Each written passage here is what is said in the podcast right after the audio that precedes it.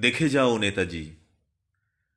দেখে যাও নেতাজি, তোমার স্বপ্নের স্বাধীন ভারতবর্ষ আজ কেমন আছে?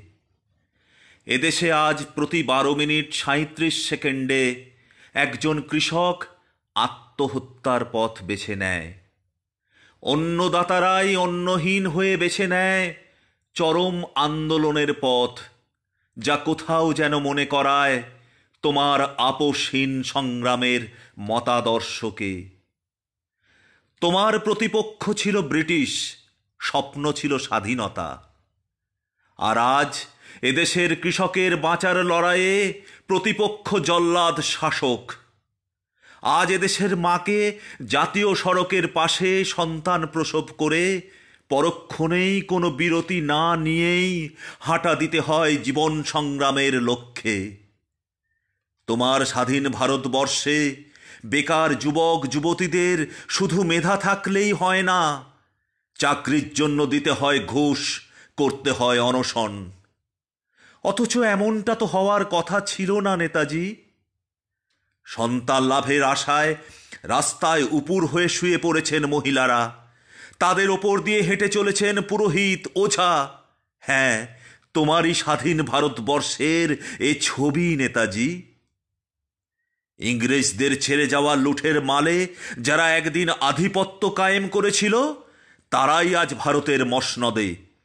দেশদ্রোহীরাই দেশপ্রেমিক সেজে, দেশপ্রেমের বুলিয়া ওড়ায় তোমাকে নিয়ে রাজনীতি হয়, তোমাকে ভাঙিয়ে রাজনৈতিক ফায়দা লোঠে স্বার্থান্বেষীরা।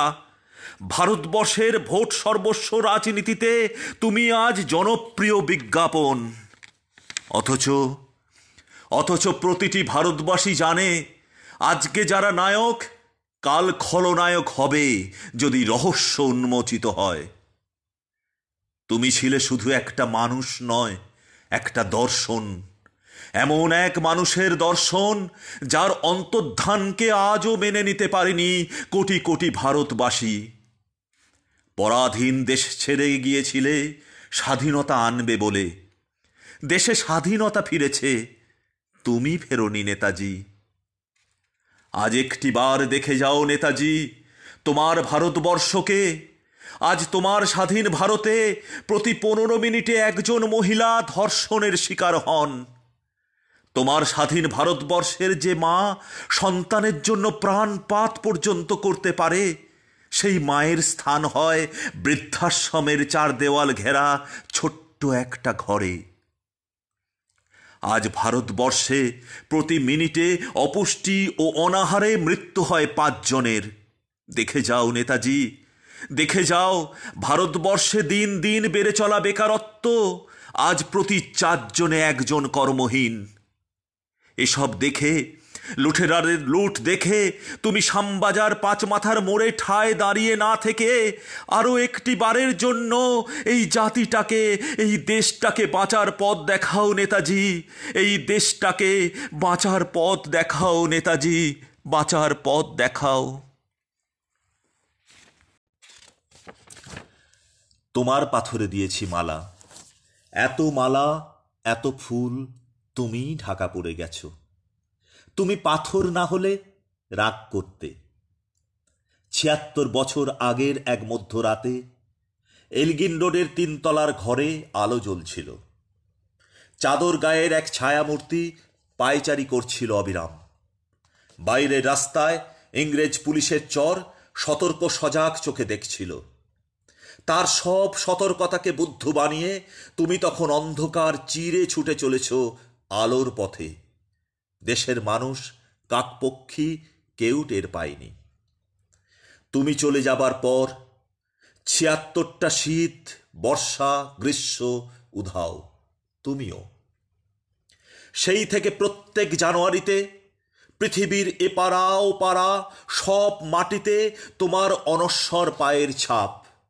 সব রাইফেলে তোমার বুকের বারুদ, সব কুচকাওয়াজে তোমার স্বপ্নের ছন্দ পরশ পাথরের মতো স্বাধীনতাকে খুঁজেছে।